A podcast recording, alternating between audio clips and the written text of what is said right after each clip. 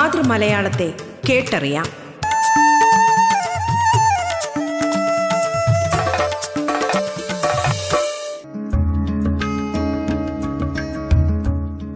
Radio Kerala മലയാളത്തിലേക്ക് സ്വാഗതം.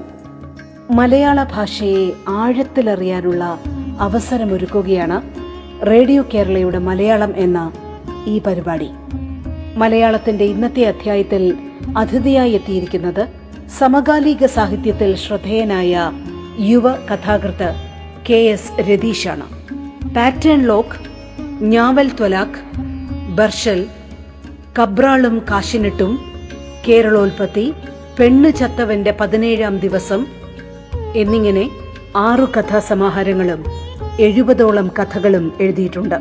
മുഖരേഖ ചെറുകഥാ പുരസ്കാരം ആർട്സ് ഗുരുവായൂർ ചെറുകഥാ പുരസ്കാരം പുന്നപ്ര ഫൈൻ ആർട്സ് കഥാപുരസ്കാരം സുപ്രഭാതം കഥാപുരസ്കാരം ശാന്താദേവി പുരസ്കാരം ജോസഫ് കാക്കശ്ശേരി മാസ്റ്റർ കഥാപുരസ്കാരം മാനസ കക്കയം കഥാപുരസ്കാരം യാനം പുരസ്കാരം ഗ്രന്ഥശ്രീ പുരസ്കാരം ലിറ്റാർട്ട് കഥാപുരസ്കാരം തുടങ്ങി നിരവധി സാഹിത്യ പുരസ്കാരങ്ങൾ നേടിയിട്ടുണ്ട്.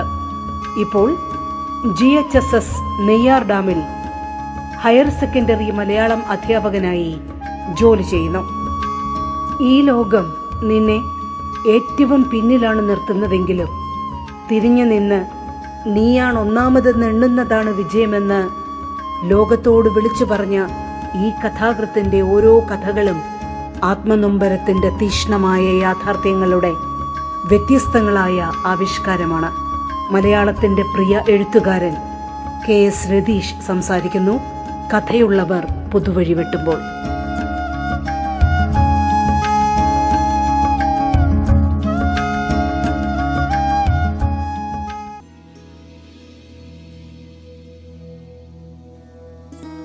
എല്ലാ പ്രിയപ്പെട്ടവർക്കും നമസ്കാരം.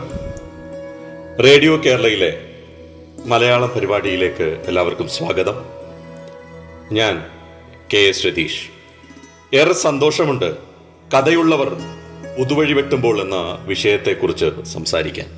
പലപ്പോഴും പല സാഹിത്യകൃതികളെക്കുറിച്ചും അല്ലെങ്കിൽ സാഹിത്യ രൂപങ്ങളെക്കുറിച്ച് സംസാരിക്കുമ്പോഴും അതിന്റെ പുതുമയെക്കുറിച്ച് അതിന്റെ നവീനത്വത്തെക്കുറിച്ച് പലപ്പോഴും സംസാരിക്കുമ്പോൾ സാഹിത്യകാരന്മാരും പണ്ഡിതന്മാരും ഇടറി വീഴാറുണ്ട്. സാധ്യത എന്താണ്? ആ സാഹിത്യ രൂപം പുതുക്കപ്പെടുന്നുണ്ടോ എന്നുള്ള സംശയത്തിലാണ്. പക്ഷേ കഥയെക്കുറിച്ച് പുതിയ കാര്യങ്ങളെ പറയാനുള്ളൂ എന്നുള്ളതാണ് ഏറ്റവും വലിയ സന്തോഷം. കാരണം മറ്റൊന്നുമല്ല ഏറ്റവും പുതുക്കപ്പെട്ട പുതുമകളെ ഏറ്റവും ആവാഹിക്കുന്ന ഒരു സാഹിത്യ രൂപം കഥ തന്നെയാണ്. ലോകകഥയുടെ ഒപ്പം നടക്കുകയോ അതിന് മുൻപ് നടക്കുകയോ ചെയ്യുന്ന ഒരു പ്രവണത മലയാള കഥയ്ക്കുണ്ട്. അത് കാലത്തിനോടത്തുള്ള ചേർന്ന് നിൽപ്പ് തന്നെയാണ്. നിത്യനൂതന സങ്കേതങ്ങളെ ധീരമായി പരീക്ഷിക്കുന്ന ഇടമാണ് മലയാള കഥാഭൂമിക. അതുകൊണ്ട് തന്നെ വർത്തമാന കഥയുടെ സാധ്യതകളും സങ്കേതങ്ങളും വിലയിരുത്തുമ്പോൾ പുതുമയുള്ള ഒരുപാട് ചിന്തകളും ഒരുപാട് വഴികളും അനാവൃതമാകുന്നു എന്നുള്ളതാണ് സത്യം. ഇനി ഇപ്പോൾ ഒരു ഒരു സംശയം തോന്നിയേക്കാം. എന്താണ് പുതിയ കഥ എന്ന ചിന്ത? എന്താണ് പുതിയ കഥ? അതായത് ഇപ്പോൾ എഴുതുന്നതാണോ? ഏറ്റവും ഇപ്പോൾ ഇപ്പോൾ എഴുതിക്കൊണ്ടിരിക്കുന്നതാണോ പുതിയ കഥ? എന്നൊക്കെ ഒരുപാട് സംശയങ്ങൾ. അതായത് പുതിയ എഴുത്തുകാരെ കുറിച്ച് പറയാൻ അവരാണ് പുതുകഥയുടെ ധാരയിൽ നിൽക്കുന്നവർ എന്നൊക്കെ ചർച്ച ചെയ്യാറുണ്ട്. പക്ഷേ പുതുകഥയ്ക്ക് എന്റെ ചിന്തയിലുള്ളത് ഇന്നും ഇന്നലെയും നാളെയും വായനക്കാരോട് ഏറ്റവും സംവദിച്ചു കൊണ്ടിരിക്കുന്ന കഥകളെയാണ് ഞാൻ പുതുകഥ എന്ന ഒരു പട്ടികയിൽ എന്ന ഒരു സാധ്യതയിൽ ഉൾപ്പെടുത്തുക. ഏറ്റവും വർത്തമാനകാലത്ത് എഴുതുന്നു എന്നതുകൊണ്ട് അത് പുതുകഥയുടെ സാധ്യതയിൽ വരണം എന്നില്ല. പുതിയ കഥ എന്നുള്ളതിനെ കുറിച്ച് പലപ്പോഴും ഇത്തരത്തിൽ തെറ്റിദ്ധരിക്കാറുണ്ട്. ഞാൻ പലപ്പോഴും പല പോസ്റ്ററുകളിലും കണ്ടിട്ടുണ്ട് പുതുകഥയുടെ വാഹകർ എന്ന പേരിലൊക്കെ കാണുന്നു അങ്ങനെ നോക്കുകയാണെങ്കിൽ ഇന്നും വായനയുടെ ഇന്നുകളെയും ഇന്നലകളെയും ഇനിയും നാളകളെയും തൃപ്തിപ്പെടുത്താൻ കഴിയുന്ന കഥയാണ് പലപ്പോഴും പുതുകഥ എന്ന് എനിക്ക് ചിന്തിക്കാൻ കഴിയും. ഇത് നെറ്റുവിളിയേണ്ട കാര്യമില്ല. എന്റെ കാഴ്ചപ്പാടിൽ ഏറ്റവും പുതിയ അല്ലെങ്കിൽ ഏറ്റവും പുതുമയുള്ള കഥ വൈക്കം മുഹമ്മദ് ബഷീറാണ്. അല്ലെങ്കിൽ മാധവിക്കുട്ടിയാണ്. അല്ലെങ്കിൽ കാരൂരാണ്. അതുമല്ലെങ്കിൽ പത്മരാജനാണ്. ഇവിടെ ഒരു സാധ്യത എന്തുകൊണ്ട് ഇവരെ ഇത്തരത്തിൽ അടയാളപ്പെടുത്തുന്നു എന്ന് ചോദിച്ചാൽ അവരുടെ കഥ ഇന്നും ഇന്നലെയും നാളെയും അതിന് സാധ്യമാകുന്നു. പൊൻകുന്നം വർക്കിയുടെയൊക്കെ കഥകളെ പഠിക്കുമ്പോൾ അല്ലെങ്കിൽ കാരൂരിന്റെ മരപ്പാവകൾ ചർച്ച ചെയ്യുമ്പോൾ ഉതുപ്പാന്റെ കിണർ ചർച്ച ചെയ്യുമ്പോൾ ബഷീറിന്റെ ഭൂമിയുടെ അവകാശികളെ കുറിച്ച് ചർച്ച ചെയ്യുമ്പോൾ അതിന് പുതുകഥയുടെ സാധ്യത. പക്ഷെ അതിനേക്കാൾ സുരക്ഷിതം നമുക്ക് ഇത്തരത്തിലുള്ള ആ കഥയുടെ പുതുമയേക്കാൾ സുരക്ഷിതം നമ്മുടെ വിഷയം പറയുന്നത് പോലെ മലയാളത്തിന്റെ പുതുകഥ പുതുവഴി വെട്ടുന്നവർ കഥയുള്ളവർ പുതുവഴി വെട്ടുമ്പോൾ എന്നുള്ളതിനെ കുറിച്ച് അല്ലെങ്കിൽ വർത്തമാന കഥയുടെ സങ്കേതങ്ങളെയും സാധ്യതകളെയും കുറിച്ച് ചർച്ച ചെയ്യുന്നതായിരിക്കും ഏറ്റവും സുരക്ഷിതമായ ഇടമെന്ന് എനിക്ക് തോന്നുന്നു. അതുകൊണ്ട് തന്നെ വർത്തമാന കഥയുടെ നിലവിലുടെ കഥയിൽ രണ്ടായിരത്തി ഇരുപത്തി ഒന്നിലെ കഥയിലെ ചിന്തകളിലേക്ക് കടക്കുന്നതാണ് ചർച്ചയ്ക്ക് ഏറ്റവും സുരക്ഷിതമാർഗം മറ്റത് പലപ്പോഴും വിവാദ വിഷയമായി മാറാറുണ്ട്. മലയാളത്തിലെ ഏറ്റവും പുതിയ കഥാ ട്രെൻഡുകൾ വഴികൾ വ്യക്തികൾ അതിന്റെ സാധ്യതകൾ ഇതിനെയൊക്കെ കുറിച്ച് നമുക്ക് അല്പനേരം സംസാരിക്കാം. ഒന്നാമത് കഥയെക്കുറിച്ച് തന്നെ പുതിയ കഥയുടെ വിതരണ മേഖലകൾ അതായത് പതിപ്പുകളെയും അച്ചടിയിൽ വരുന്ന സാധ്യതകളെയും കുറിച്ചായിരിക്കാം നമുക്ക് ആദ്യം സംസാരിക്കാം. പാരമ്പര്യമായി കഥ അച്ചടിക്കപ്പെടുന്ന ഒരുപാട് സാധ്യതകളുണ്ട് നമ്മുടെ പാരമ്പര്യ മലയാള കഥയ്ക്ക്.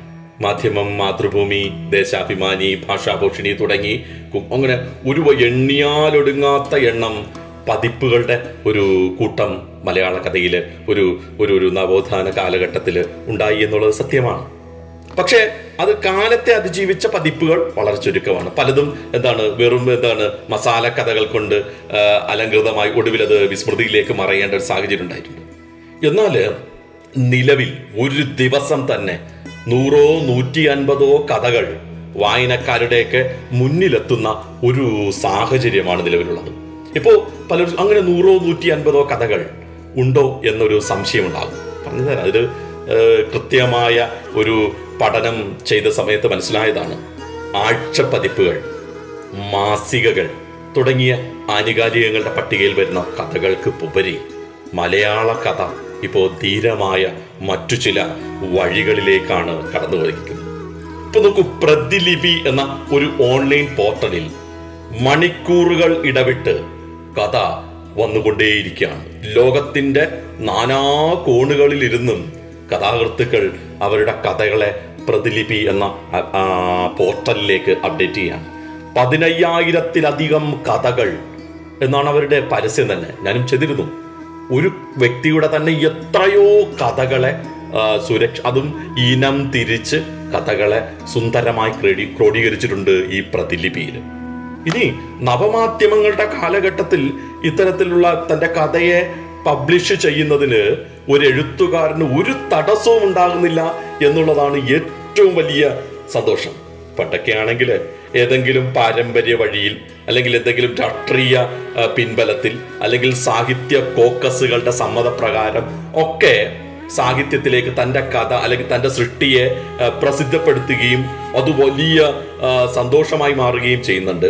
അപ്പോൾ പലപ്പോഴും ജാതിയും മതവും ഒക്കെ അതിന്റെ പിന്നിൽ പ്രവർത്തിക്കുന്നുമുണ്ട്. പക്ഷേ നിലവിലെ സാഹചര്യത്തിൽ കഥയുള്ളവർക്ക് അതിൽ പുതുവഴി വെട്ടുന്നവർക്ക് ഇത്തരത്തിലുള്ള തടസ്സങ്ങളെ ഒന്നും വകവയ്ക്കേണ്ടി വരുന്നില്ല എന്നുള്ളതാണ് ഏറ്റവും സുന്ദരമായി. പ്രതിലിപിയിൽ ഒരു കഥ അപ്ലോഡ് ചെയ്യുന്നതിന് അവിടെ ഒരു അക്കൗണ്ട് ഓപ്പൺ ചെയ്യുക മാത്രമേ ഉള്ളൂ. ആ കഥ ലോകത്തിന്റെ ഏത് കോണിൽ ഇപ്പൊ ഒരു മാധ്യമം അല്ലെങ്കിൽ മാതൃഭൂമി ദേശാഭിമാനി ഭാഷാഭോഷിണി അങ്ങനെ തുടങ്ങിയ പതിപ്പുകൾ ലോകത്തിന്റെ എല്ലാ കോണിലും എപ്പോഴും എത്ര പെട്ടെന്ന് എത്തും എന്നുള്ളതിനെ കുറിച്ച് നമുക്ക് സംശയമുണ്ട്. പക്ഷേ പ്രതിലിപിയിലോ തസ്രാക്കിലോ ഡബ്ല്യു ടി പി ലൈവിലോ ആത്മ ഓൺലൈനിലോ ഇനി ലിറ്റാർട്ട് മീഡിയയിലോ ട്രൂ കോപ്പിയിലോ ഒരു കഥ പ്രസിദ്ധീകരിക്കുന്ന അതേ നിമിഷം തന്നെ ലക്ഷക്കണക്കിന് വായനക്കാരിൽ ഇത് എത്തുന്നു എന്നുള്ളതാണ് ഏറ്റവും സുന്ദരമായ ഒരു സംഗതി. അപ്പൊ പലരും ചോദിക്കുന്നുണ്ട് ഈ കഥകളുടെ ഗുണനിലവാരത്തെ കുറിച്ച് ഇത്രയും കഥകൾ വരുമ്പോൾ അതിന്റെ ഗുണനിലവാരത്തെ കുറിച്ച് പലരും സംശയം പ്രകടിപ്പിക്കാറുണ്ട്.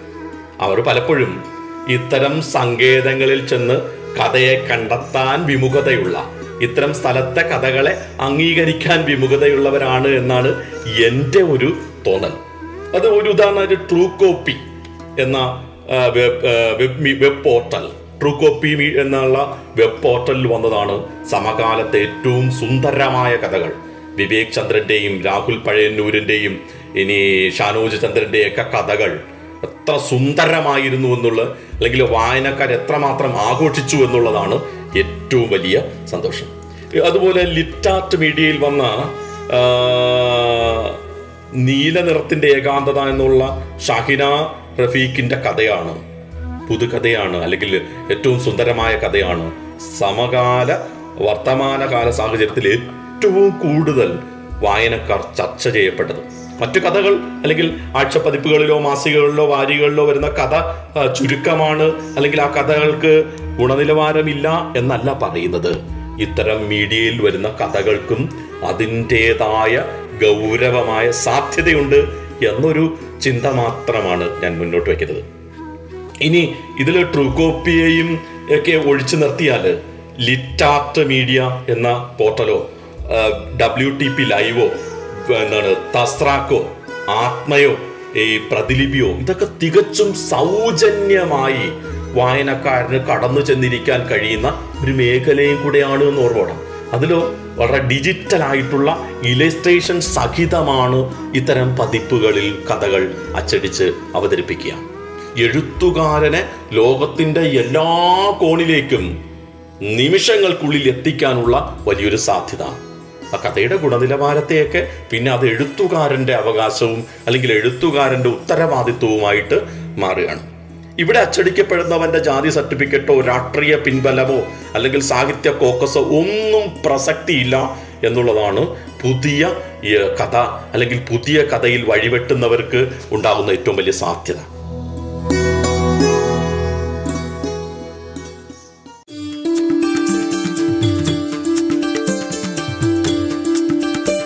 നിങ്ങൾ കേൾക്കുന്നത് മലയാളം. സമകാലിക സാഹിത്യത്തിൽ ശ്രദ്ധേയനായ യുവ കഥാകൃത്ത് കെ എസ് രതീഷാണ് അതിഥിയായി പങ്കുചേരുന്നത്. മലയാളം ഇടവേളയ്ക്ക് ശേഷം തുടരും.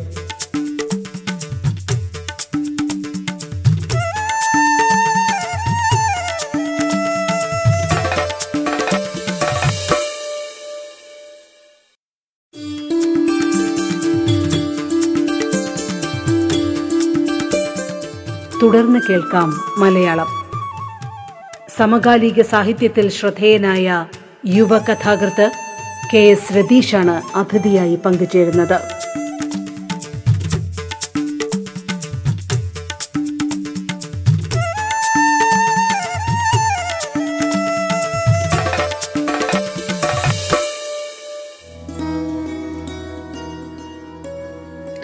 ഒറ്റ മിനിറ്റിൽ ലോകത്തിന്റെ ഏത് കോണിലും തന്റെ കഥയെ വായനയിലെത്തിക്കാം. എണ്ണത്തിൽ തന്നെ നോക്കൂ. കഥകൾ നിമിഷം പ്രതി വായിച്ചാലൊടുങ്ങാത്ത കഥയുടെ ഒരു വലിയ കടൽ സൃഷ്ടിക്കാൻ ഇവർക്ക് കഴിയുന്നു എന്നുള്ളതാണ്. ഗവ ഇനി അത് മാത്രമല്ല പുതിയ ഇത്തരത്തിൽ കഥയിലെ സമീപിക്കുന്ന വ്യക്തികൾക്ക് അവർക്ക് ഡേറ്റാസ് ശേഖരിക്കുന്നതിന് കഥയിൽ വിഷയം സ്വീകരിക്കുന്നതിന് ഒക്കെ ലോകതലത്തിലേക്ക് അവർക്ക് ഉയരാൻ കഴിയും. നാട്ട് തന്റെ നാട്ടിലിരുന്നു കൊണ്ട് ഭൂമിയുടെ ഏതെങ്കിലും കോണിലുള്ള വിഷയത്തെക്കുറിച്ച് പോലും അവർക്ക് സംസാരിക്കാൻ കഥയിലെ പശ്ചാത്തലമാക്കാൻ രംഗമാക്കാൻ കഴിയുന്നുണ്ട്. കഴിഞ്ഞ തലമുറയ്ക്ക് ലഭിക്കാതെ പോയൊരു സാധ്യതയാണ്. അവർ പലപ്പോഴും തങ്ങളുടെ നാട്ടിലെ അല്ലെങ്കിൽ തങ്ങളുടെ രാജ്യത്തിനുള്ളിലെ രാഷ്ട്രീയ സാഹചര്യങ്ങളെ മാത്രം നോക്കിക്കണ്ട് അതിലേക്ക് ഉതകുന്ന രീതിയിൽ കഥകൾ എഴുതിയിരുന്ന തലമുറയിൽ നിന്ന് എന്നാൽ ലോകത്തിന്റെ ഏതു കോണിലുള്ള കഥയിലേക്കും ലോകത്തിന്റെ ഏത് കോണിലുള്ള വിഷയങ്ങളിലേക്കും തന്റെ കഥയുടെ സാധ്യതയെ നീട്ടിവെക്കാൻ പുതിയ എഴുത്തുകാരന് കഴിയുന്നു എന്നുള്ളതാണ് ഏറ്റവും ചർച്ച ചെയ്യേണ്ട വിഷയം. ഇനി നോക്കൂ. ഇത് ഒരു വലിയ വിപ്ലവം കൂടെ തന്നെയാണ്. ഇതിലൊരു വലിയൊരു വിപ്ലവം എന്ന് പറഞ്ഞു കഴിഞ്ഞാൽ എഴുത്തുകാരന്റെ ശബ്ദത്തിൽ കഥ കേൾക്കാനുള്ള സൗകര്യം കൂടെ ഇത്തരം പതിപ്പുകളും പ്രസാധന സംരംഭങ്ങളും ചെയ്യുന്നു എന്നുള്ളതാണ് മറ്റൊരു സാധ്യത. ഇപ്പോഴ് ആഴ്ചപ്പതിപ്പുകളിൽ ക്യു ആർ കോഡ് മുഖേന എഴുത്തുകാരന്റെ ശബ്ദത്തിൽ തന്നെ അല്ലെങ്കിൽ മറ്റൊരാളുടെ ശബ്ദത്തിൽ തന്നെ ആ കഥ എന്താണ്? ഈ റീ വായിച്ചു കേൾക്കാനും കൂടെ അത് സമയമില്ലാത്ത ലോകത്തിന് അനുസരിച്ച് വായനയെ പുതുക്കാനുള്ള ഒരു സാധ്യതയും കൂടെ പുതുകഥയുടെ വഴിവെട്ടുന്നവർക്ക് കഴിയുന്നു എന്നുള്ളതാണ് സത്യത. പഴയ കാലഘട്ടത്തെ പോലെ കടയിൽ ചെന്ന് ആഴ്ചപ്പതിപ്പ് വാങ്ങേണ്ട ഒരു സാധ്യതയൊന്നും ഇന്നില്ല. മാക്സ് സ്റ്റാർ പോലുള്ള ആപ്ലിക്കേഷനുകൾ പ്ലേ സ്റ്റോറിലുള്ള മാക്സ് സ്റ്റോർ പോലുള്ള ആപ്ലിക്കേഷനുകളിൽ എല്ലാ ആഴ്ചപ്പതിപ്പുകളും കേരളത്തിലെ സകല ആഴ്ചപ്പതിപ്പുകളും ഇത് ആരോഗ്യമാസിക. എല്ലാ ആഴ്ച പതിപ്പുകളും കുട്ടികൾക്കുള്ളതും എല്ലാം തൊഴിൽ തൊഴിൽ തേടുന്നവർക്കുള്ളതുമായിട്ടുള്ള എല്ലാ ആഴ്ച പതിപ്പുകളും മാക്സ്റ്റർ പോലുള്ള ആപ്പുകളിലേക്ക് അപ്ലോഡ് ചെയ്തതോടുകൂടി വായനയെ ലോകത്തിന്റെ മുന്നിലേക്ക് തുറന്നു വയ്ക്കാൻ പുതിയ കാലത്തിന് കഴിയുന്നു പുതിയ കഥയ്ക്ക് കഴിയുന്നു എന്നുള്ളതാണ് പ്രസക്തമായൊരു വിഷയം. ഇനി ഈ പാരമ്പര്യ വായനക്കാരും ഈ വഴിക്ക് തിരിഞ്ഞതോടുകൂടി എഴുത്തുകാർ തങ്ങളെ ഏറ്റവും അപ്ഡേറ്റ് ചെയ്യാൻ കാലത്തിനൊത്ത് കോലം മാറ്റാൻ അവരും തയ്യാറാകുന്നു എന്നുള്ളതാണ്. ഇത് കഥയും കഥാകൃത്തുക്കൾക്കൊക്കെ അല്ലെങ്കിൽ കഥയുടെ അച്ചടിയിലും ഒക്കെ വന്ന ഒരു മാറ്റത്തെക്കുറിച്ച് മാത്രം സംസാരിച്ചു എന്നുള്ളതേ ഉള്ളൂ. ഇനി നമ്മൾ കഥാകൃത്തുക്കളെ കുറിച്ച് സംസാരിക്കുകയാണെങ്കിൽ പലപ്പോഴും പാരമ്പര്യമോ പേരോ പ്രശസ്തിയോ കോക്കസുകളിലോ ഉൾപ്പെട്ടവർ മാത്രം അല്ലെങ്കിൽ വലിയ തറവാടുകളിൽ നിന്ന് മാത്രം കഥാകൃത്തുക്കളും ഒക്കെ ഉണ്ടായിരുന്ന ഒരു കാലഘട്ടത്തിൽ നിന്ന് ഭൂമിയുടെ എല്ലാ കോണിൽ നിന്നും കഥാകൃത്തുക്കൾ ജനിച്ചുകൊണ്ടേയിരിക്കുന്ന അവരുടെ നല്ല കഥകൾ വായിച്ചുകൊണ്ടേയിരിക്കുന്ന ഒരു ഭീകര അല്ലെങ്കിൽ സുന്ദരമായ ഒരു സാഹചര്യം ഒരു ഒരു ജനാധിപത്യ സ്വഭാവം. എഴുത്തിന് അല്ലെങ്കിൽ കഥയ്ക്ക് ഒരു ജനാധിപത്യ സ്വഭാവം ഒരു റിബല്യൻ സ്വഭാവമൊക്കെ വരാനുള്ള ഒരു സാഹചര്യം ഉണ്ട് ഇനി അടുത്തതിൽ ഒരു സ്വാതന്ത്ര്യം ഭീകരമായ സ്വാതന്ത്ര്യം തനിക്ക് ഏതു വിഷയം സ്വീകരിക്കാൻ കഥാകൃത്തുക്കൾ കാണിക്കുന്ന ഒരു സ്വാതന്ത്ര്യം ഉണ്ടോ? ഏറ്റവും പുതിയ കാലഘട്ടത്തിൽ അവർക്ക് ഏതു വിഷയം സ്വീകരിക്കാനുള്ള ഒരു ധീരത പുതിയ എഴുത്തുകാരിൽ കാണുന്നുണ്ട്. അതുമാത്രമല്ല വായനക്കാരിൽ നിന്ന് അവർ മറ്റൊന്നും മറ്റൊന്നും നോക്കാതെ തന്നെ വായനക്കാരിൽ നിന്ന് വളരെ സുന്ദരമായൊരു പിന്തുണയും കൂടെ ഇത്തരക്കാർക്ക് ലഭിക്കുന്നു. കാരണം നേരത്തെ ആൾക്കാർ തീരുമാനിക്കും. കുറച്ച് പണ്ഡിതന്മാരും നിരൂപകന്മാരും ഒക്കെ തീരുമാനിക്കുമായിരുന്നു. ആര് കഥ എഴുതണം? ആരുടേതാണ് കഥ? എന്നൊക്കെ തീരുമാനിച്ചിരുന്ന കാലഘട്ടത്തിൽ നിന്ന് ഇപ്പോൾ നേരെ ഒരു മധ്യസ്ഥന്റെ സാന്നിധ്യമില്ലാതെ വായനക്കാരിലേക്ക് ഈ കഥ ചെന്ന് മുട്ടുന്ന ഒരു സത്യസന്ധമായ ഒരു വഴിയും കൂടിയാണ് പുതിയ കഥാകൃത്തുക്കൾക്കുള്ള മറ്റൊരു സന്തോഷം. അതിൽ നോക്കൂ നമ്മൾ നോക്കുമ്പോൾ അജിജേഷ് സുദീപ് ജോർജ് യാസർ റാബത്ത് പ്രമോദ് കുവേരി ഷാഹിന സോണിയ റഫീഖ് ഫർസാന അലി അഭിജിത്ത് ജിതേഷ് ആസാദ് രാഹുൽ പഴയന്നൂർ അനൂപന്നൂരൻ തുടങ്ങി ഒരു വലിയ നിര മലയാള കഥയിൽ കരുത്ത് പ്രാപിച്ചു വരുന്നു എന്നുള്ളതാണ്. ഇവരെ ഒന്നും സൃഷ്ടിച്ച തലതൊട്ടപ്പന്മാരില്ല. ഇവർക്കാർക്കും തലതൊട്ടപ്പന്മാരില്ല എന്നുള്ളതാണ്. ഇനി മാത്രമല്ല വി എം ദേവദാസിന്റെ കഥകളെ കുറിച്ചൊക്കെ ഒന്ന് അന്വേഷിച്ചു കഴിഞ്ഞാൽ ലോകത്തിന്റെ ഏതൊക്കെയോ കോണുകളിൽ ലോകത്തിന്റെ അങ്ങേയറ്റത്ത് ഏതോ കോണുകളിൽ നടത്തിയ പരീക്ഷണങ്ങൾ പോലും. ഡിൽഡോ എന്നൊക്കെയുള്ള ആ, തന്റെ നോവലൊക്കെ വായിച്ചു നോക്കുമ്പോഴാണ് അറിയുന്നത് എത്ര സുന്ദരമായ പരീക്ഷണങ്ങളാണ് തന്റെ കൃതിയിലേക്ക്. അത് അജിജേഷിന്റെ പാരലക്സ് പോലെയുള്ളതും അല്ലെങ്കിൽ അമ്മേന്റെ കുട്ടിയൊക്കെ പോലുള്ള ധീരമായ വിഷയങ്ങളുടെ സ്വീകരണം. അനൂപ് കഥകൾ. ഫർസാന അലി ഇത് ചൈനയുടെ ഏതോ ഒരു കോണിലിരിക്കുന്ന പെൺകുട്ടി മലയാള കഥയിൽ ഏറ്റവും കരുത്തോടു കൂടി നിൽക്കുന്നു എന്നുള്ളതാണ്.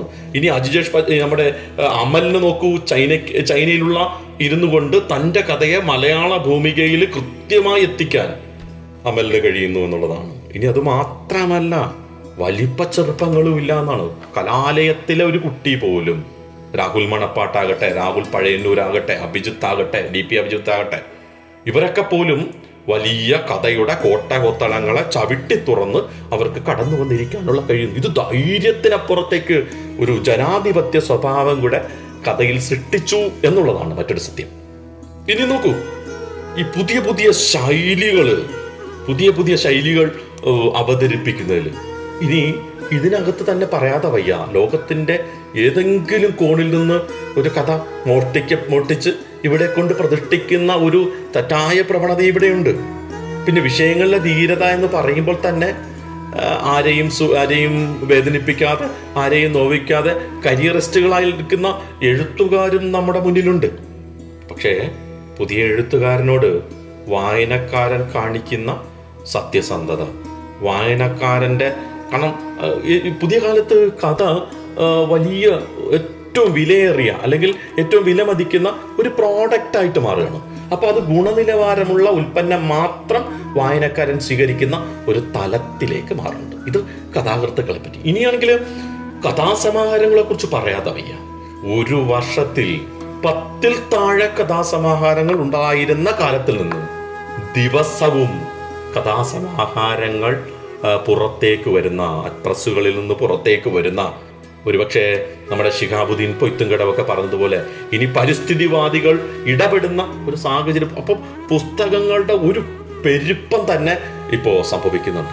വലിയ പ്രസാധകർക്കൊപ്പം സമാന്തര പ്രസാധകരും ഈ രംഗത്തേക്ക് ഏറ്റവും ഭംഗിയായി കടന്നു വരുന്നു. അതുമാത്രമല്ല പുസ്തകത്തിന്റെ ക്വാളിറ്റിയെ കുറിച്ച് അതിന്റെ കവർ ചിത്രത്തെ കുറിച്ച് അതിലുപയോഗിക്കുന്ന അക്ഷരങ്ങളുടെ ഫോണ്ട് വലിപ്പത്തെക്കുറിച്ച് അതിന്റെ പേപ്പറിന്റെ ഗുണനിലവാരത്തെക്കുറിച്ച് അല്ലെങ്കിൽ അതിന്റെ ടൈപ്പ് സെറ്റ് ലേ ഔട്ടിനെ കുറിച്ച് ഇതിനെക്കുറിച്ചെല്ലാം പുതിയ എഴുത്തുകാർ വളരെ കൃത്യമായി അറിഞ്ഞിരിക്കുന്നു എന്നുള്ളത് മറ്റൊരു എന്താണ് ഒരു മറ്റൊരു സാധ്യതയാണ്. അപ്പോൾ കഥയുടെ യാത്ര വളരെ സുന്ദരമായ വഴിയിലൂടെയാണ്. അതുമാത്രമല്ല പുതിയ കഥയിൽ മറ്റൊരു ട്രെൻഡ് പണ്ട് കാലങ്ങളിൽ ഒന്നോ രണ്ടോ സാഹിത്യ മത്സരങ്ങൾ മാത്രമാണ് നമുക്ക് എടുത്തു പറയത്തക്കതായി ഉണ്ടായിരുന്നതെങ്കിൽ എന്നാൽ പുതിയ എഴുത്തുകാർക്ക് പുതിയ കഥാകൃത്തുക്കൾക്ക് തങ്ങളുടെ ഉരകല്ലായിട്ട് ഒട്ടനവധി സാഹിത്യ അല്ലെ കഥാ മത്സരങ്ങൾ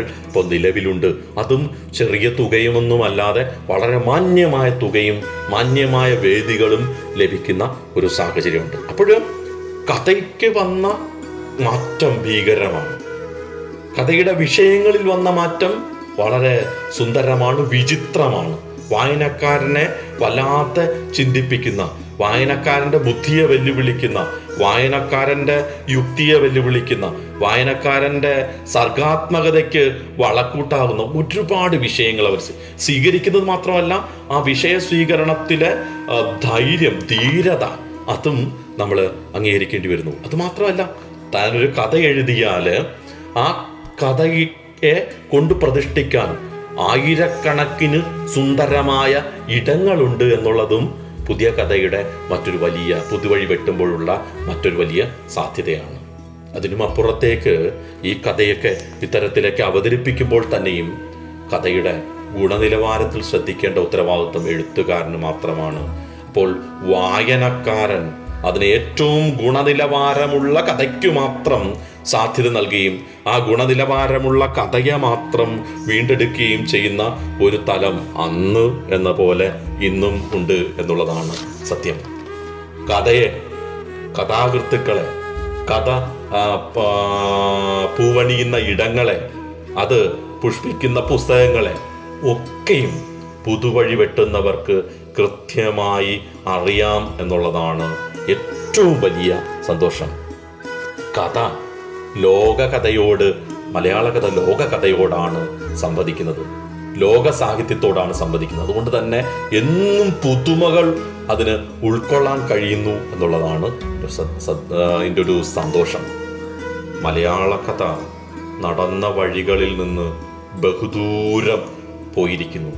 മലയാള കഥയ്ക്ക് കഥയുണ്ടെന്ന് പുതുകഥയിൽ കഥയുടെ അനന്ത സാധ്യതകളുണ്ടെന്ന് പറയാതെ വയ്യ എന്തായാലും വളരെ സന്തോഷം കഥയെക്കുറിച്ച് ചർച്ച ചെയ്യാൻ റേഡിയോ കേരളയുടെ ഈ ഒരു വേദി തന്നതിന് ഏറ്റവും ഹൃദയത്തോടെ ഓർക്കുന്നു. കഥയിലേക്ക് കഥയുള്ള മനുഷ്യർ കടന്നു വരികയും കഥ മനുഷ്യന്റെ അതിജീവനമായിട്ട് മാറുകയും ചെയ്യുന്ന ഒരു കാലത്തെ സ്വപ്നം കണ്ടുകൊണ്ട് നിർത്തുന്നു. നന്ദി അഭിവാദ്യങ്ങൾ.